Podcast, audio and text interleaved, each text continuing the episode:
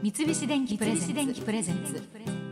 戸田恵子戸田恵子大人クオリ大人クオリティさあそれでは先週に続いて今週もスタジオにお越しいただきましたゲストをご紹介いたします。タレントそして女優として活躍されているサヘルローズさんです。よろしくお願いします。よろしくお願いいたします。ウニ弁当美味しそう。聞いてました。そうですか、はい。えー、8歳の時にはい。養母のフローラジャスミンさんと来日されたサヘルさんにとってイランとはどんな存在になりますか？今日はイランの話をちょっとねお伺いしたいと思ってるんですけど。はい、ん。イランとはってよく聞かれるんですけれども、私を産んでくれた国なので、生まれ育った国ではあるんですが、自分にとってふるさとはどこかと聞かれたら日本と答えてしまうんですね、やっぱそれほど長く日本にいるし、ね。自分にとって国もやっぱりあの血のつながりが関係なかったとしても日本の方々に育ててもらったので、うん。でも日本イランに対してはイランの生みの親がいたからこそ、うん。今の私があるので恩返しをしたいし、イランというのはもう歴史がとにかく古い、7,000年以上と歴史を持ってる国なんですよ。そうなのね。なんかどんなところなのかなっていうことがこう全く本当に分かってないよね。あのイランは本当に皆さん、日本の方はまずもう砂漠うん。一色だって思われがちなうんのと、アラブって思われてしまうんですけども、うん。イランはアラブでは全然なくてじゃないんだよね。そうなんですよ、うん。アーリア人ってアーリア民族なんですね。でイラン自体が砂漠だけではなくて森もあって、うん。山もあって海もあって湖もあって四季があるんですイラン。ほう。はい、で冬はちゃんと雪も降るのでスキー場があってみんなスキーを楽しみますし夏場は海沿いに行ってマリンスポーツを楽しんだりとうん。本当にいろいろと皆さんが想像するラクダだけが歩いてるわけではなくて、うんとても現代的なんですよ。日。本みたいちゃんと四季があって。お花見を楽しむ習慣もあったりとか、ええそういう部分では日本と共通する部分おもてなし精神も本当に一緒です。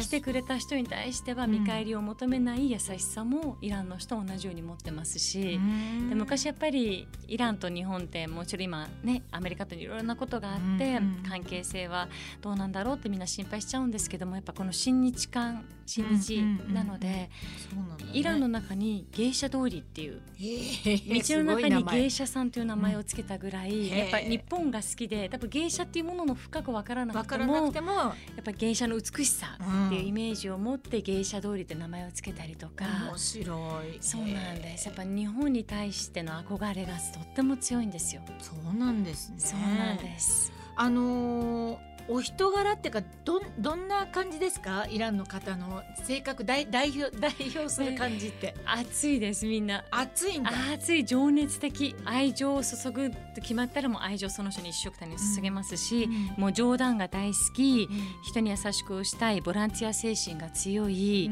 で必ずみんな一日に一回はあの募金箱にお金を寄付する習慣をつけてるし人を助ける精神がすごく強い国民性です。そうなんです。確かに目とかは強いんですよ、うん。なぜなら特に女性たちは国の情勢もあって、なかなか本音を素直に言えないうんんです。今の国の状態だと、でそれ言葉に表せないことを中東の人たちっていうのはみんな目で訴えるんです、あの制圧されたりたりとか、うんうん。苦しいことが続いている人たちほど目に全ての感情が現れやすい、うんなのでイランの人の目を見ると何を語ってるのかがすごくわかりやすい。へえそうなんだね、そういうなんかまあそういうちゃんとあの裏があるから目になんかこう力がこもるっていうかね。そうです。それが映画とかで女優さんとか俳優さんのあの演技につながるんです、イラン映画って素晴らしいんですよ、うんそうなんだ。そうなんです。ちょっとおすすめの映画みたいなのあります？ベツリはご覧になりましたか？見てないです。あベツリとかとてもおすすめです。あわのかりました。今イランのどの家庭も抱えている家族の中の出来事を描いていて、うん。その自分の父親を介護していく中でメイドさんとの関わり方とかなんですけども、アカデミー賞を取ったんですねアメリカであそうなん。だ初めて外国映画でラン映画がそのベツリはすごくおすすめです。わかりました。あとセールスマン。セールスマン。はい。これもすごくおすすめですし、うん。ペルシャ猫は誰も知らないこれら全部実話です、へえ、はい。いやちょっと心してあのまたねあの見たいなというふうに思います。お願いします、そしてあのお母さんのフローラさんは日本に来てはい。暮らすためにさまざまな仕事をされてますけれどもその一つがペルシャ絨毯を織る仕事ということで。そうなんです。ペルシャ絨毯のデモンストレーションとして、うん。いろんなデパートでペルシャ絨毯売り場で絨毯をひたすら折ってましたすごいそれをサヘルさん。も手伝ったりはい私も小さい時から学校が休みの日はお母さんと一緒についてってお母さんの横で座って絨毯を8歳の頃からひたすら折って折ました。れるのねじゃあ絨私も実は絨毯職人です。すごい。すごい高いのよねペルシャ絨毯私は持ってないけど。でもね、うん。高いのには理由があるんです。何でしょうか？はい1日うん。8時間折るとします、はいでだいたい1メートルぐらいのシルクの絨毯うんこれでだいたい1日8時間折ったらどのくらいできると思いますか？た長さあの縦で。いやーわかんないけど手であれだって相当細かいもんね、はい。10センチとか。あーもうできたらいいんですけど。無理。そんなにはできない。す。23ミリです。えー？大変なんです。本当に？えもうしもう玄関マットのシルクので1年以上かかります。わおそうなんですよ。だから日本の方が日本の職人さんが折ったらゼロもう一桁増えちゃうぐらい。本当に向こうの人件費で計算してるからあの値段で収まってるんです。日本の方が折ったらもっと高いです。そっか。だから安いんです。基本的に50年以上は絶対使えるんです面白いのがレザーと一緒で最初買った時の値段よりも使い込んでちゃんと踏んであげてどんどんどんどん糸が馴染んでいきますと買った時の値段よりもどんどん値段が高くなっていくんです。なんで泥棒が家の中に入ってきました、うん。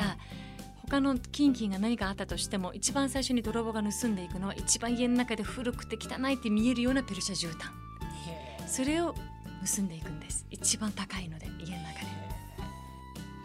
今日はあのサヘル・ローズさんの母国イランについていろいろ伺っているわけなんですけれども、イランで盛んなスポーツといえばサッカーということで。そうですあのイランでは、あのまあ盛り上がりはどんな感じの盛り上がりですか？国内リーグももちろんあるんですけれども、うん。基本みんなにとって小さい時から子どもたちは必ずサッカーボールを持って、うん。学校が終わったらもうサッカーをで遊ん。でいるのがイランの風景であり、うん。必ずどの子どもたちも今の子たちもキャプテン翼を見て必ずサッカー選手になるんだっていう影響を受けてるアニメがやっぱキャプテン翼いまだに。あすごいね。すごいですよね。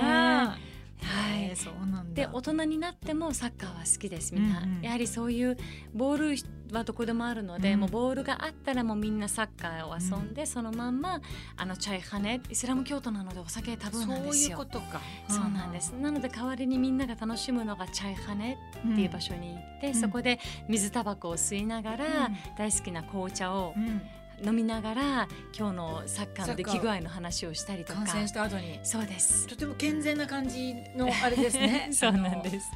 楽しみ方です。サッカー中継の時はもうお父さんたちはみんなそれぞれのお店に集まって小さなテレビを、うん。オルベ三丁目の夕日みたいに 本当にあのシーンのサッカーバージョンで、うん。みんなお父さんたちがサッカー観戦をしながらも見て、わーって言って頑張れって、唯一の楽しみですみんなにとってサッカーが、ね。はい、あのスタジアムははい、女性もみんな行けるんですか？女性は入れないです。え男性だけ？そうなんです。それは革命が起きてからなんですけれどもの女性はスポーツ観戦しちゃいけないていう厳しいルールができてしまってじゃあ女性が発散するあの場所とかすることとか、はい。どんなことをされてるのかしら？井戸端会議。井戸端会議ね。井戸端会議と、うん。あと大体お嫁さんはお嫁さんで集まって姑さんの悪口を言って 姑さんは姑さんで集まってお嫁さんの悪口を言うっていうのがよく見かける共通ですね。バンコク共通ですね。それはそうなんだ、ね、でそれをしながら、うん。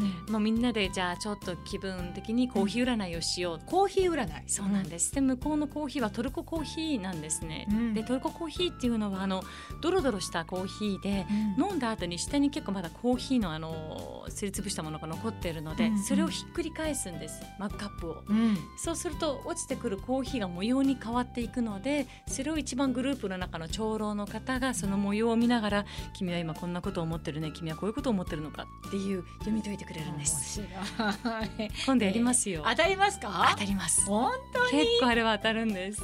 いやはい恐ろしいけど、い、や なんかでもちょっと親しんだ習慣の中からそういったこう占いみたいなことがあったり、はい。誰かがそれをみんながみんな読み解けるわけじゃないですよね。でもみんながみんなやっぱりその人が分かってくるんですで長老の方がこうやって読み解いてくれてるのを見て学んで今度私もやれるようになったのでね気づいたらなんかその自然とお互いコミュニティから学んでくる感じです。はい。なんか素敵。ありがとうございます。三菱電機プレゼンツ。戸田恵子。戸田恵子。大人クオリティ。大人クオリティ